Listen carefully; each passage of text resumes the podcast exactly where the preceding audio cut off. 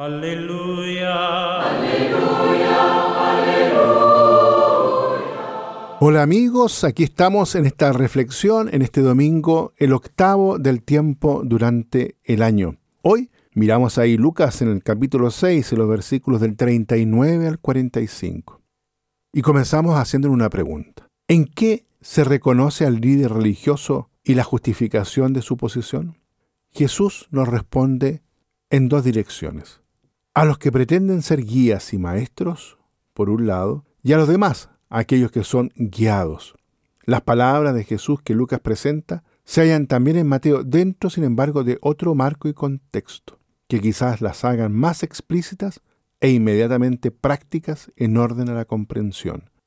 Quien desee dirigir a otros tiene que estar dotado de una visión muy clara y de un corazón muy puro.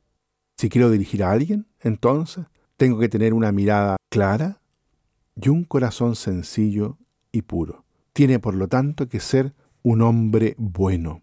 A éste se le reconocerá en sus hechos y en sus palabras, lo mismo que el árbol se le reconoce por los frutos, como lo escuchamos hoy en la primera lectura. En definitiva, nuestro juicio debe pretender un discernimiento entre el bien y el mal en lo que se hace a nuestro lado. Por supuesto, no debemos juzgar en el sentido de hacernos jueces de nuestro prójimo. Lo que Lucas intenta es aplicar a los discípulos lo que Mateo decía de los fariseos. Jesús está señalando las cualidades de un discípulo del reino de Dios. Este necesita ser lúcido, permanecer en una continua conversión personal y fructificar. Nos encontramos así ante una nueva denuncia implacable de nuestra nunca vencida inclinación a juzgar a los demás. Con este mismo fin, Pablo nos situará ante un espejo claro para saber qué clase de árbol somos. El texto evangélico de hoy es, en este sentido, ante todo una llamada a no juzgar. Jesús no dice que estaría bien no juzgar, sino que el que juzga necesariamente se equivoca. En efecto, solo Cristo conoce lo que hay en el corazón del hombre. Pues los hombres miran las apariencias, pero Dios ve el corazón. Y además, el ojo del que juzga está incapacitado para ver por la viga que le ciega. Jesús insiste en la absoluta necesidad de la limpieza del corazón. Todos tenemos de algún modo la tarea de guiar a los demás, el papá, la mamá, al interior de la familia, el catequista, por ejemplo, en la parroquia, el profesor, el sacerdote, la religiosa. Pues bien, corremos el riesgo de ser guías ciegos que conduzcan a los demás a la fosa.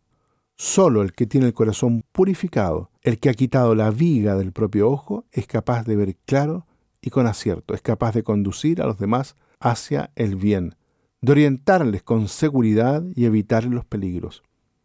Aquel que no ha quitado la viga del propio ojo se equivoca continuamente y rotundamente, muchas veces incluso sin saberlo. Como no ve y está ciego, hace más mal que bien, incluso cuando cree hacer bien.